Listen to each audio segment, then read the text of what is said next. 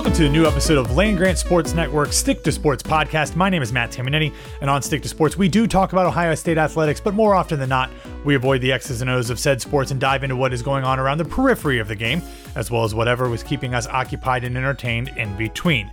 As always, I am joined by the Land Grant West Coast Bureau Chief, Jami Jurich. Jami, you are getting ready to, I believe, first fly across the country and then fly across the Atlantic Ocean. Is that, do you have to fly to somewhere on the East Coast before you head to the UK? No, I'm flying direct to London, which is the longest flight I've ever Wait, taken. what? From LA? I, I am. Wow. Got it? Okay. Uh, I've got my compression socks ready. Good for you. Taking some baby aspirin along with you. Some baby aspirin. Yeah, we're good. So, what are you going to do to entertain yourself on that however many hour flight? So I am hoping to sleep. I'm very good at sleeping on transportation. Um, and so I'm hoping to sleep because I land at about 10 a.m. UK time Friday morning. Which Um, is like 5 a.m. Eastern, so 3 to Pacific time where you normally are. Yeah, it's Okay. yeah, it's gonna be like middle of the night for my body. So I'm hoping that if I can sleep on the plane, um, get through the day in London and then go to sleep like at a normal time, London time, perhaps I can minimize the jet lag. I don't think that I can avoid it altogether, but I may be able to mitigate some of it. That's the hope. Okay. Well, good luck with that. Uh, I often fall asleep on planes, but I can't sleep for very long on them usually. But most of the time, my flights are two or three hours. How long is your flight from LAX to Heathrow? It's about 12 hours. I think it's like 11:45. My God. Good luck to you. I, I Godspeed and all of that because I don't know Mhm. that I could do it.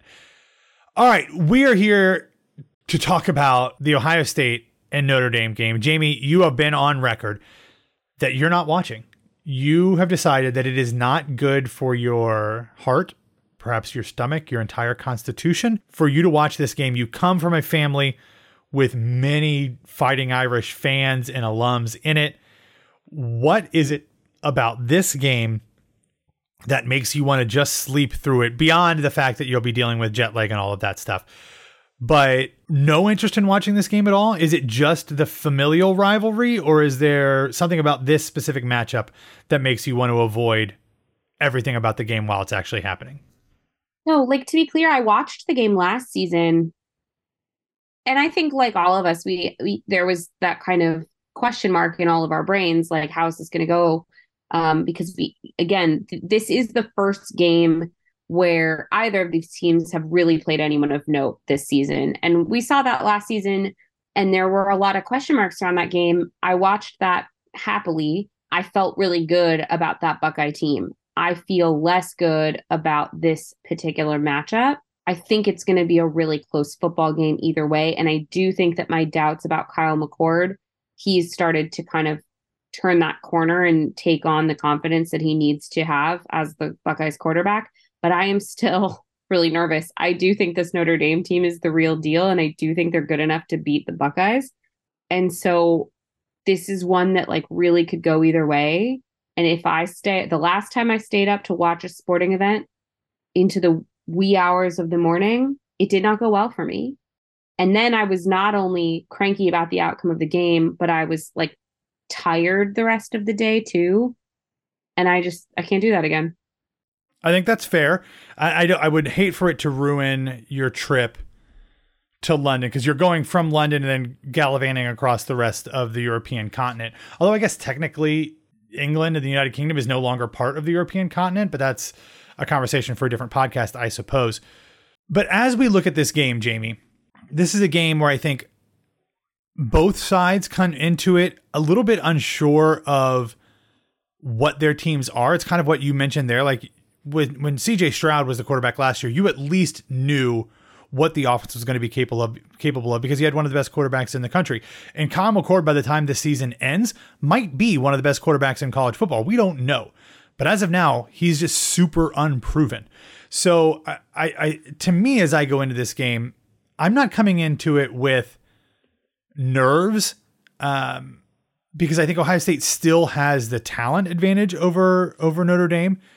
but I'm going in with a bit of apprehension, which is unusual for me. Normally, I'm either nervous or super confident, but I just don't know what to expect. Notre Dame obviously is a much different team than they were last year, especially with the addition of Sam Hartman as quarterback, who has played college football I think since the mid 80s. Uh, he was at Wake Forest for forever. He's played in a ton of big games. And again, Wake Forest, not a huge college football program, but he played in the ACC. He played against Notre Dame. He played against, you know, Clemson and Florida State and, uh, and even North Carolina and all of those other schools in the conference. So he's played big games. This will be the biggest. I, I'm going to go out on a limb and say because it is a top 10 matchup. I don't think he's ever been in one of those before he's played well so far this season, but I also don't know if he is ready to take on a defense like Ohio State's like we've seen so far this season. So you're kind of avoiding it because of the unknown. I'm not nervous, but I'm I'm I'm just not sure of what to think going in. If there was something about this game, Jami, where you did have a ton of confidence for the Buckeyes, what would it be? Oh, you know, it, it's interesting because I I just lost all train of thought while you were talking about Sam Hartman because he is not what concerns me about this Notre Dame team. Okay, what what is that? Um their offensive line and then when you combine that yeah. so like the tackles are exceptional, but when you combine that with my Heisman sleeper candidate Audric Estime, mm-hmm. um who's Notre Dame's running back, that's what I'm worried about. I'm worried about Estime's run game because OSU hasn't played an opponent yet that can produce on the ground like he can. Um, and when you couple that with this offensive line, this offensive line has the potential to really poke holes in the Buckeyes defense, who hasn't, you know, I think that Jim Knowles has put together a much better defense this year than we've seen in the past couple of years. And they were on the mend last year for sure from what they had been the previous two seasons. But I think that we've started to kind of finally see them really turn that corner with confidence this year. I am nervous about Notre Dame's offensive line. I think they have the potential to really poke holes in that defense. And um, and if they do that, Audric Estime could go off. And that worries me. Yeah, there's a there's a lot to be concerned about. But I also feel like Ohio State is one of those teams that because they have so much natural talent that even if we haven't necessarily seen it come together against a big team so far this year. They obviously put everything together in their 63 to 10 win over Western Kentucky this past weekend, but they didn't necessarily do that against Indiana, who is not nearly as good as as Notre Dame. They didn't do it against Youngstown State, who is probably the worst of all three of the teams that Ohio State has played. But I do wonder if they were kind of ramping up. Not that I think that you know a lot of fans often say, well, the offense, the play calling was bad. They must be saving stuff for Team X. I don't think that's a thing. Like maybe there's some trick plays here or there, but no offensive coordinator, no play caller, no head coach is going to be like, you know what? I want our offense to look like garbage today. So I'm going to call terrible plays just so they don't get film on them. They might save stuff, of course, but I do wonder if there was a, a, little bit of an acclimation process through the first three games of the season to kind of continue to add things into the offense to lessen the reins on certain players, to lessen the reins on some of the schematic decisions that they made, to add in more stuff from the playbook throughout each week so that as they go into Notre Dame, it is more of the complete Ohio State squad that we were thinking would be. And that was by design that it hadn't been throughout the year. Not because they were hiding stuff, but because they did have a number of new players in key spots that they wanted to give them a ramp to be 100% or at least as close as you can be through, you know, the first quarter of the season to head into this game without overwhelming them early on. So I'm kind of holding on to that, Jami, that even though there's a bunch of things to be concerned about with Notre Dame, is that maybe a lot of the things that we're concerned about with Ohio State aren't really things that we have to be concerned about. Maybe the fact that the defensive line hasn't gotten a ton of sacks really doesn't matter. Maybe, you know, they're not going to get a ton of, of, of tackles for loss against Notre Dame and against Sam Hartman, but maybe they get enough pressure to kind of make him uncomfortable. And that gives the the secondary, who has played lights out so far, more of an opportunity to shut down guys. So I I I'm cautiously optimistic thinking that while there have been things that haven't looked great at all, and I've written and podcasted about how disappointed I've been in a lot of things, that maybe that was a bit by design. Not again that Ohio State and Ryan Day has been like, let's suck for three weeks before we play Notre Dame. But you know, maybe there's there's steps, there's progress, and maybe you just don't unload it all in the first game when you know that the fourth week of the season is a is the first real test for your squad. That's fair. I think that's a fair take. And you know what? I do think that this Ohio State team is a team that historically, I mean, this Ohio State in general under Ryan Day steps up when it's called for. And we saw that I think in the game against Georgia last year, right? Like OSU shouldn't shouldn't have been as close to winning that game as they were based mm-hmm. on what all the experts were saying, what everybody was saying, even what we had seen all season. And then they were that close. So maybe they really will just kind of step up. But I I don't think that I know that with enough confidence to not be at least a little worried.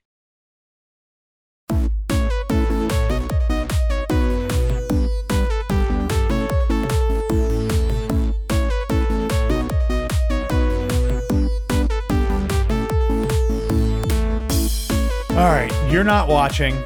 I'm cautiously optimistic. We will see what happens on NBC on Saturday night. But before we get out of here, Jami, let's talk about recommendations. You're going to be sleeping on the plane, so I thought you would have some sort of recommendation that you were going to be taking with you on the plane. But what is something that people should watch, listen to, read, do either before or during or after the Notre Dame game if things do not go the way that they want? Well, I am. I will be bringing the book "Killers of the Flower Moon" on the Ooh. plane with me in the event that I do not fall asleep. It is based on. It is a book by David Grann.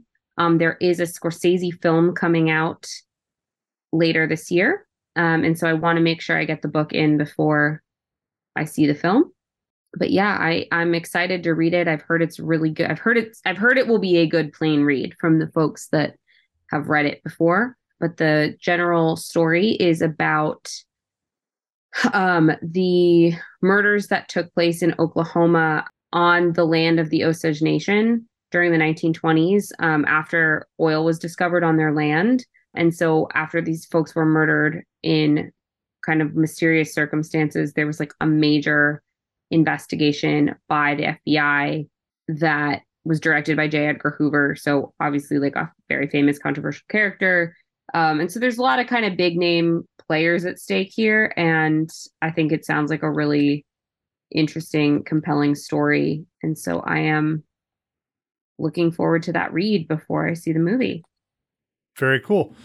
Love that. Um, I'm going to recommend a TV show. We have been not really doing that with the strikes, but this one I'm going to go ahead and do because it airs on AMC, which has gotten a waiver from SAG AFTRA for all of its shows currently in production. This is not currently in production, but if it were, it would be something that I think AMC would, would get the waiver for.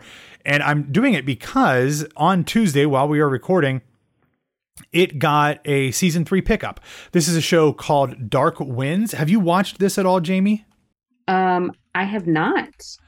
Okay, it is a phenomenal kind of dark, eerie, true crime psychological thriller show. It is based on the Leaphorn and Chee novel series by Tony Hillerman. Uh, it just wrapped up its second season. Both seasons are six episodes long, so it's a, a short watch. But Zahn McClarnon, who you've seen a ton. He's been in a little bit of everything. He's been on Reservation Dogs. Uh, he was in the TV show Hawkeye. He was in Westworld, but he's great. He plays a tribal police lieutenant in the Navajo County in uh, in the Southwest. It's not really exactly determined where that is because the the reservation spans quite a bit. His not official partner, but he is a deputy at times and also a police uh, and also a private investigator, is played by Kiowa Gordon. He is Jim Chee, and they investigate crimes on the Navajo reservation. Sometimes crimes committed by uh, indigenous and native people on the reservation. Sometimes by people from outside, uh, often white people. And it's a great series. It's super interesting. It kind of blends the the hallmarks of true crime TV shows and books with kind of some of the spiritual things that are so important to the Native American cultures, especially the Navajo specific ones. It's a great series. The second season is, I think, even better than the first, and I thought the first was one of the best things that I saw in 2022. So I recommend that one. I'm very excited that it's coming back for a season three, and um, looking forward to watching that whenever it comes out. Awesome. That sounds great. I'll have to check it out.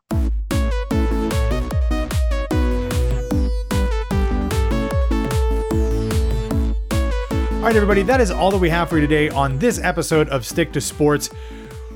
Whew. I don't know when this episode is coming out, but whenever it is, we don't have much much longer to wait until this game. I think a lot of us will be sitting on pins and needles until that game happens. Jami, you will be asleep when it happens, but nonetheless, I think it'll be an absolute blast to watch this Buckeye team go up against what I think is going to be a really good Notre Dame Fighting Irish team. So, if you are finding this episode on landgrantholyland.com, please subscribe wherever you get your podcasts. Also, leave us a five star rating and review. We would much appreciate it. If you want to follow us on social media, you can follow Land Grant Podcast Network at Land Grant Pods. You can follow Land Grant Holy Land at Land Grant 33. You can follow me at BWW Matt. You can follow Jami at Jami Jurich. Thank you again for listening. We will talk to you soon. And as always, go Bucks.